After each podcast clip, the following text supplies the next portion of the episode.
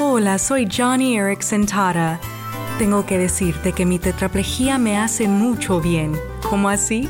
Bueno, considero mi parálisis como el proceso de hacer jugo de uvas o vino, pues para ello tienes que exprimir esas uvas, tienes que aplastarlas. De la misma manera, una enfermedad o alguna prueba o tribulación se siente desagradable, pero consigo trae algo bueno y agradable, la esperanza y fe en Jesús, pues por medio de los problemas de la vida aprendemos a descansar en Dios.